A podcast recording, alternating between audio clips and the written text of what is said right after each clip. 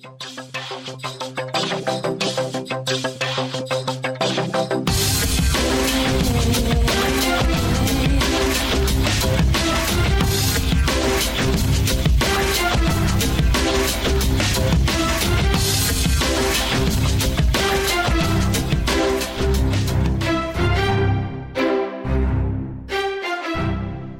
to the Career Metis podcast, and I'm your host, Nisar Ahmed. I'm the founder and editor of the blog CareerMetis.com. And welcome to episode 40 of the Career Metis podcast. And this particular episode is part of uh, what I call a day in the life of series. Uh, in each of these episodes, I conduct interviews with individuals from a particular profession or a particular career. And for today's episode, I'm speaking with uh, someone who's a lot of experience as a sports agent. And our guest's name is Rico Davis. And just to uh, give everyone a little bit of context, today's the, the time of this recording is February 5th, 2017. It's the same day the Super Bowl is being held, so it's kind of auspicious, and the timing is perfect. We're speaking to a sports agent today on the day of the Super Bowl. In this interview, Rico will be sharing his experience, how he got started in this profession, where he stands today, some of the benefits, some of the challenges, etc. So, hey, Rico, welcome to the podcast. Thank you, thank you. I definitely appreciate you having me on this show as well. Oh, you're welcome. It's a pleasure. It's not uh, every day that I get to speak to someone who has worked in your capacity, and I'm sure anyone listening to is also excited to listen to someone. I mean, when I think of sports agent, I get Jerry Maguire as uh, the first impression. Do you get that a lot? People always compare you to Jerry Maguire when they first hear what do you do. Oh yes, most definitely. Uh, I always hear the uh, the phrase "show me the money" because that was one of the shows that gave people an insight on how sports agency works. And there was another show that used to be one of my favorite. It used to come on HBO called Arliss. I don't know if a lot of people remember that show, but Arliss to me was a little bit more realistic than than the Jerry Maguire Show Me the Money show. But uh, it, it definitely brings back a lot of memories doing those things as well. That sounds great. So I'm sure we'll be hearing a lot today about what happens. But uh, yeah. first of all, if you could start off, introduce yourself, tell us a little bit about your yourself, your experience. Okay. Well, of course, I'm Rico Davis. Um, I've been involved with sports for so many years. When I played sports many years ago, you know, I was just playing, and then, uh, you know, of course, a, a, sports agent approached me. And uh, keep in mind, you know, I started school late, so after watching him try to get me these deals when I was finished with school, I started asking these questions: How long can I try to play this game, or should I start thinking on the business aspect? And what I did was I followed and I listened to everything that he was saying. And because of me and my personality and my connections, it was more easy for me to start thinking more on the business aspect. So therefore, I turned my career in sports into a business and started making connections with pretty much all of the athletes that I knew. And uh, my job when I first started off is called a runner. A lot of people really don't know what a runner job is, but a runner job is someone that goes out and, and get the players, basically. You know, my job was to kind of, you know, hang up with a lot of the athletes and things like that. I mean, I can just, you know, go down the list of all of the universities that I used to be at on a regular basis. Once you build that reputation uh, of people knowing who you are, then you, you start to get a little bit more connection. And it's all about trust in this business and in any other business, it's all about trust. So when athletes feel like they can trust you, they can relate to you, it's a lot easier for them to want to sign with you when that time comes for them to leave out of college. So I enjoyed it for the simple fact when I was much younger as a runner, you know, I get to go to all the college games and, uh, you know, you get to hang out in the dormitory room with all of the football players, you know it was an experience to enjoy, but at the same time, I knew it was all about business. So, Rico, I have a dumb question, and pardon me for asking because okay. this is new to me as well. So, when, when you were a runner, were you only dealing with athletes in one particular sport like football, or do you deal with them? Do you meet them for different sports? Well, for myself, My heart was always basketball, but I did it for both football and basketball. Okay, makes sense. Yes. So you're not uh, bound to one particular sport. You could be the talent scout for multiple sports, is what I'm hearing. Exactly, exactly. Yes, definitely. Um, and like I said, um, my heart was always basketball, but yes, I, I did it in football because I actually uh, got my license in uh, football for the NFL well before I got my basketball. And then I branched off and, and did my own thing and got my license in the, you know, as an NBA agent as well. Okay, perfect. Uh, so the next question naturally comes to me is, uh, what does a day to day look like uh, for a sports agent? Today, today, you, I, I say, you know, you have some downtime. Downtime is basically when, you know, the season is really not going on. It's, it's kind of like you go out, you kind of recruit. And to be honest with you, when you have the reputation that you are a good person, there's always going to be someone that's going to call you and say, hey, man, you need to come and take a look at this kid or whatever the case may be. Come and check out his game and stuff like that. So, you know, we just watch the game, you know, no words or anything being exchanged. You just, you kind of observing this, this player basically. And to be honest with you, if it's a star athlete, you know, a lot of times they tell you, you know, go out and recruit this kid when he finishes last year of eligibility at college. To be honest with you, if you wait that late, you already lost. This thing is big. It, it starts actually while the kid's in middle school, to be honest with you. So you have to sit and watch this kid from middle school through high school and through college. And at that time, all you're doing is building that relationship, of course, with the parents, the family. And I mean, we, we can talk about all the dirty side, you know, when it comes to that aspect as well with the parents. But my day just gets up, maybe check out a football game or a basketball game and just kind of observe and, and, and see the progress of this kid. And uh, if you if you see where the progress is growing, then you want to continue building that relationship with the parent.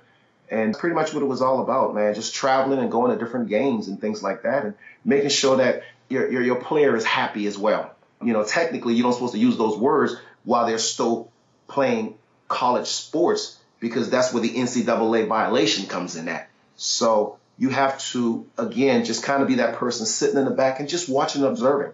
That's all it is, just watching and observing until you know that time is right.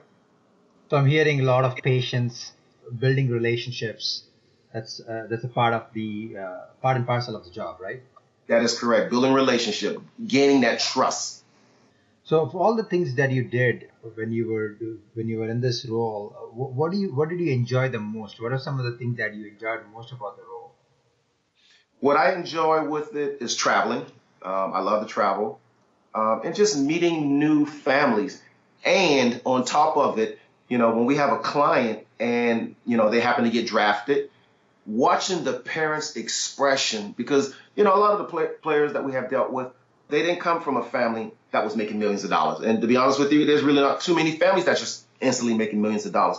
So to have a parent who's been making fifty, maybe sixty thousand dollars a year as a family and then all of a sudden your son's name's been called and when that name is called it's, it's automatically that sign that we're going to be okay we're, we're about to start making millions of dollars so i mean seeing the expressions on these moms and these dad faces man it's, it's overwhelming and I, I still can remember some of these faces that i see you know, when the mom or the dad was just so excited, of course, a lot of them start crying because now they feel like we're going to be okay.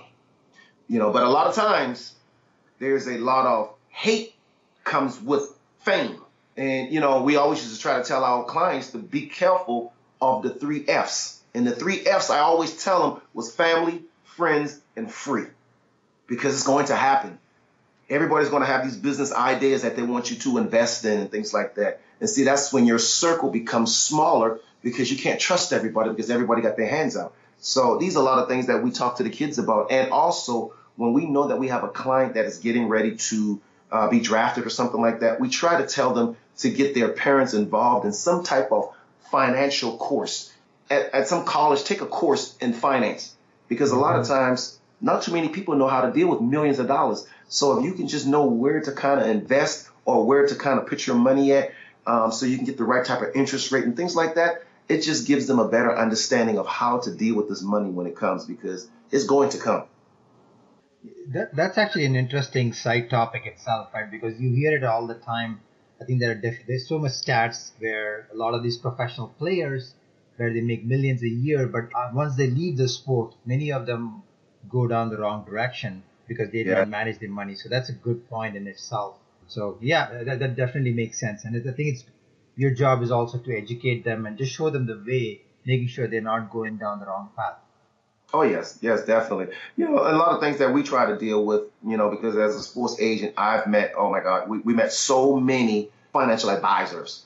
And, you know, when we introduce them to our clients, we let them know, hey, this is a guy that wants to meet with you. This is someone that we're not dealing with. I never try to deal with the money aspect. I can try to tell them, you know, some directions to go, but I deal with the contract and I deal with the endorsement deals. Finance, you, you have to find someone else, or if there's someone that maybe we have met and I feel like, okay, listen to what this guy has to say or this female has to say. That's you know that's on you, but I never try to deal with the finance portion. Um, just the contract and the endorsement deals.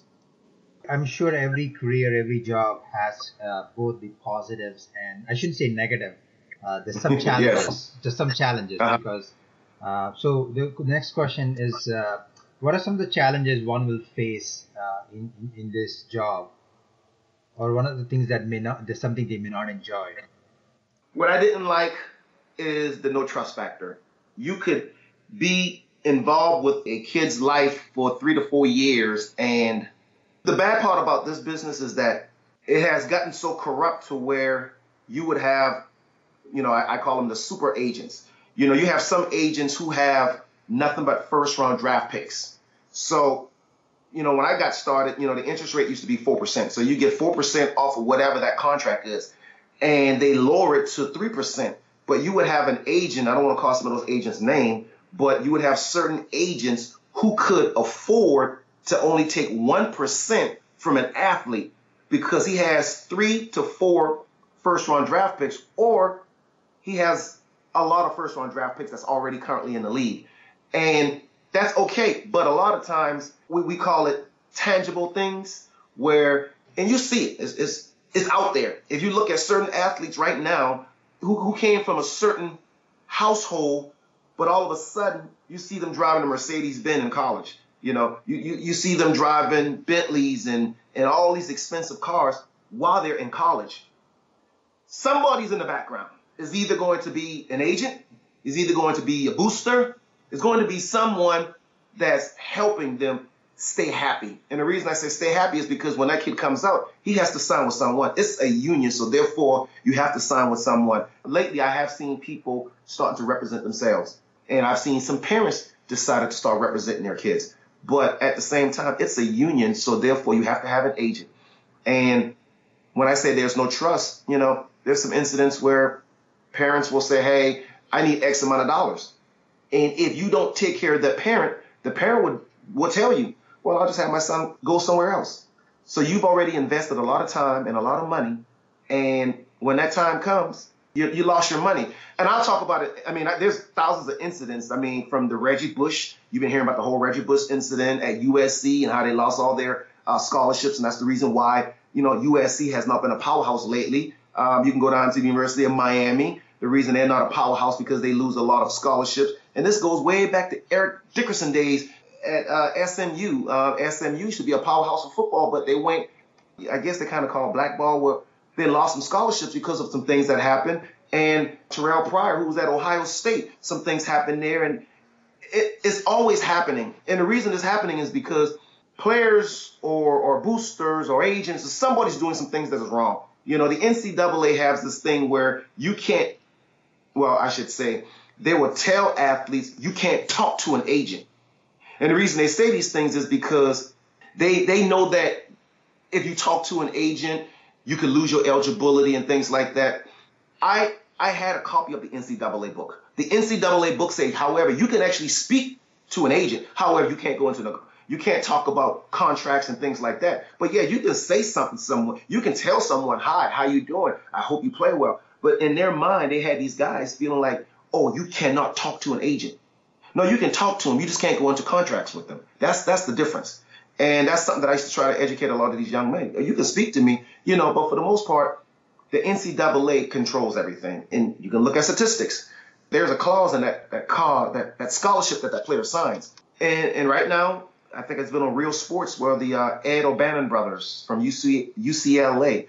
Um, one thing about the uh, NCAA is that once these players sign their name on that scholarship, the NCAA is able to use their name for eternity. So when there's college sports that comes out and these college games are making all these millions of dollars, I feel like if someone is using your name, you should be able to get something from it, but you can't. And I know they've been fighting it, um, fighting that law, and um, you know I haven't no research lately to see if it has changed. But that is one of the things that the NCAA controls. But when I talk about athletes, parents accepting money, or, or players maybe accepting money, they decide, oh, I don't want to sign with you, and then they go and get, and then sign with someone else. And that's what happened with the Marcus Camby situation at UMass. And UMass, of course, used to be a big powerhouse back in the day, and you know there were some things being said about who was collecting money, who wasn't collecting money. But when they start doing research and phone records and, and things like that, you start to realize that somebody was doing something wrong. And the only time something goes wrong is when somebody decides to talk and somebody is not following through what they say they were going to do. And it's the same thing that just happened with Louisville um, about coaches bringing players in from out of town and showing these athletes a good time because you want them to sign with your school. This stuff has been happening for so many years. And the only reason I think a lot of this could stop happening if college athletes could start getting paid. Because when you look at the aspect of coaches making five and six million dollars, but I got a star athlete who's sleeping on a sofa or he can't even eat food because he's hungry.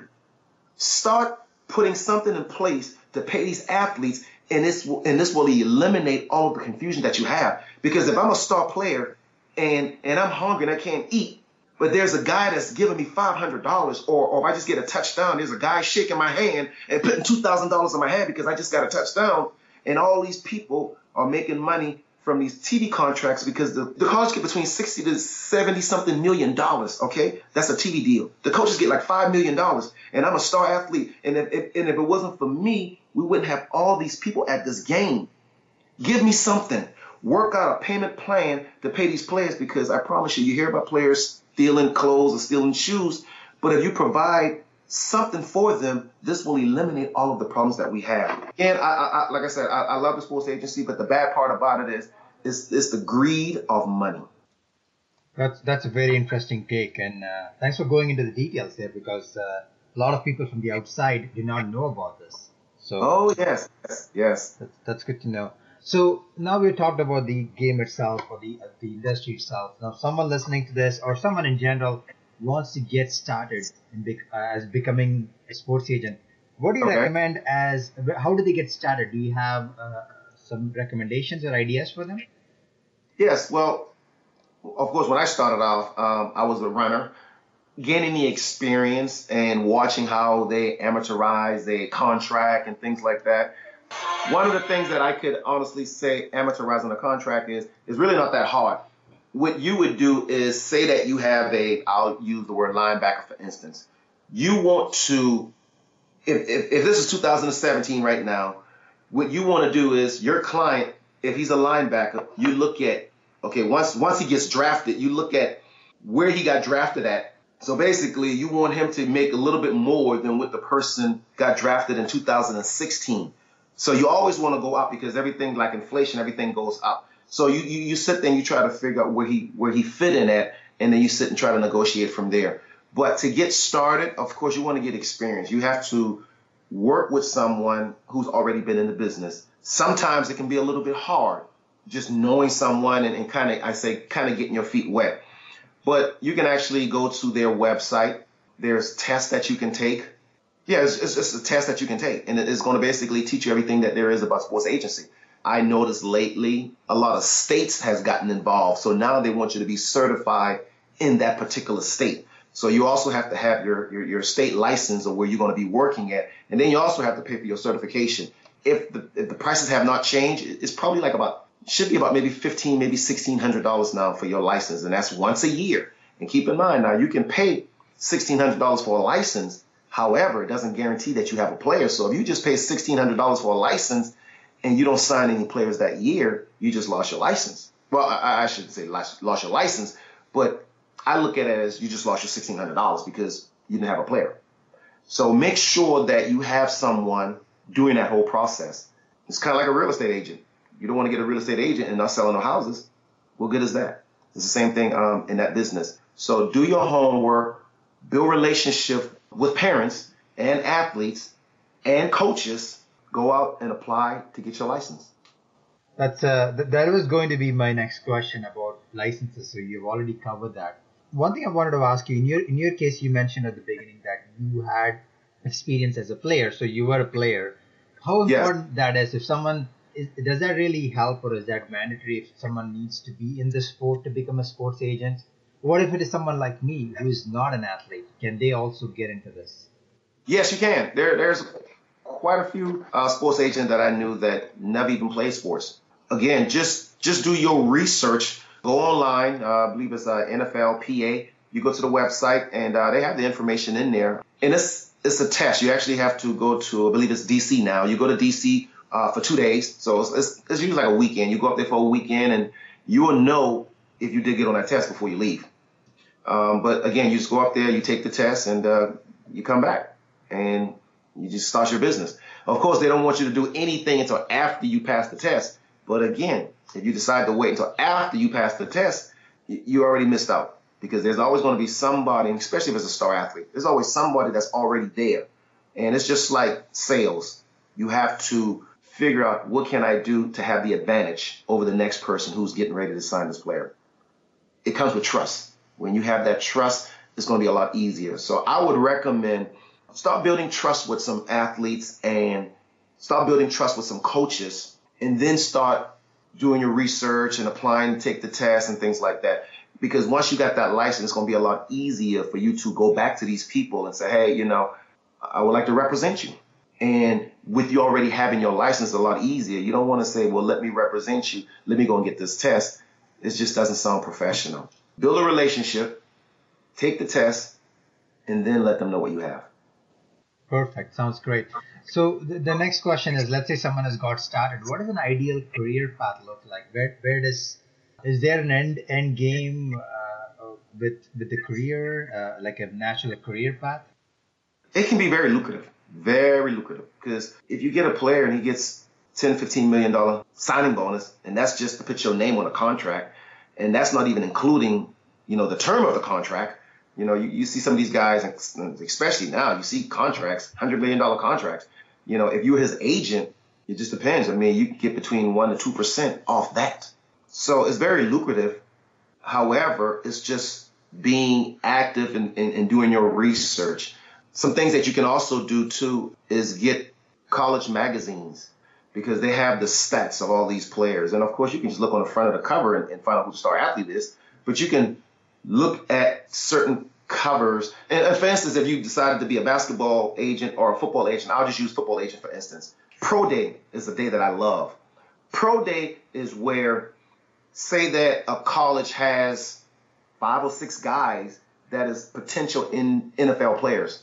So you're going to have probably, if they got about five or six players, you're going to pretty much have at least 28, I'm sorry, you're going to have at least 20 scouts that's going to come out there and watch this player and they put them through these uh, agility drills. I love them because the guys are hype.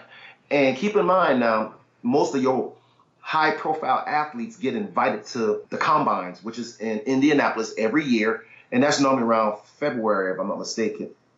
February, March, somewhere in that ballpark. And they show that on television, as a matter of fact. So you see these guys out there doing the bench press. You see these guys out there running the 40s and things like that. That's good. But a lot of guys don't like going there because they wanted to stay close to their peers, all of their other college friends. And they know that I'm going to get drafted, but in order for one of my best friends to get the exposure, I'm, I do not want to go to Indianapolis. I want to stay here at my college, have all these scouts come in, and I get to work around my teammate. I see a lot of that. But I love it because these guys are hype. And uh, again, they, they check with the agility skills and things like that. And you have to be able to start observing your athlete. For instance, if you have a cornerback, I would say, for instance, and say that he bench pressed 225 pounds 10 times, I'm going to be honest with you. He's not going to get looked at by the NFL for the simple fact that his strength, he's only bench pressing 225 pounds 10 times, but he has a chance to make it to the NFL if he run that 40. And if he can run that 40 in about 4-3, that's flying speed. He'll be okay. He'll make it. So I've seen guys like that. And then I'll see guys who, who are offensive linemen or defensive linemen. You know, when you at these pro day, they make you take your shirt off, they make you take your socks off. So I know for offensive linemen, they expect you to be big. That's understandable. You can be big and solid and big and out of shape. So they watch every move you make. You know, and I tell guys, don't bend down. Don't put your hand on your knees. They observing that. You know, they look at your legs. They try to see how small your legs are. They everything that they want to know about you, they're going to know. And sometimes I tell kids, man, be careful what you do in elementary school, in middle school, because if you're trying to play in the NFL or the NBA or, or Major League Baseball, they're going to talk to your elementary school teacher. They want to know how you are as a person. They want to know what your character is. So it's so important for these kids to try to walk a straight line as much as possible because what they do today is going to affect them in the future. That's actually great advice. I mean, uh, what I liked about some of the questions you answered is you're not only giving advice for sports agents, but also for potential athletes. So yes, uh, yes, yeah. Thanks, thanks for covering that. So Rico, we're coming to almost towards the end, and the last question I want to ask you is: I know you've given a lot of great advice so far, but if there is one or two, if there is one advice you would like to give to someone who wants to get into the field as a sports agent, what would that be? I would say have a tough skin. You have to have a tough skin in this business because you, you are making millions of dollars, and not everybody have that opportunity to make that type of money. So you have to have tight skin for the simple fact that there are always going to be other salesmen, which is other agents that want your business or, or want the same client that you're going after. So you're all going to get some good clients and you're not going to get some good clients. You have to just stay firm and be true. Don't do certain things for certain players because you have one player. If you if you if you charge two percent, charge everybody 2%. Because if you decide to charge 1%, this is the NFL or the NBA. Players talk. And the last thing that you would want is one player to say, hey, I only got charged 1%. Oh, I got charged 2%. You're going to lose that client. I promise you that. So if you're going to be one way, be one way all the way and don't change for people because guess what? You have a lot of players that will accept 2% because at that point, sometimes it's not even about the money. It's about the loyalty. It's about the trust. It's about knowing that that player could go to sleep because he knows his agent is working for him and his best interest for the family as well. So just be firm and you'll be okay. You'll definitely be okay. Hey Rico, thanks very much for coming on as a guest. It was very educational. Lots of great insights you shared. Like I mentioned at the beginning, it's not every day someone like gets to talk to a sports agent, so it was a pleasure. Yeah. Well, I, I definitely uh, appreciate you having me on this show. I enjoyed it, and uh, I definitely enjoy giving my experience. And I hope that someone would listen to this and say, "Hey, man, I feel like I can do it." Because if you put your mind to it, you can do and achieve anything in life. But you just got to put your mind to it and make it happen. That's a, that's a great summary. Thanks, Rico. Thank you. All right, and you have yourself a good day as well. And let's go ahead and enjoy the Super Bowl game today. You're welcome. Thanks, folks, for listening to this episode of the Career Metis podcast. I have written a brief summary of the interview as part of my blog post uh, on my website, careermetis.com. If you liked what you heard, feel free to subscribe to the podcast on iTunes, Stitcher, and TuneIn. And for more content, ideas, tips, resources, go to careermetis.com. Uh, if you enjoyed this particular episode and also learned something new, feel free to post a comment or a review and if you really loved it, definitely go ahead and share this episode among your network. Until next time, this is Nisar Ahmed, your host for the Career Metis podcast. Thank you.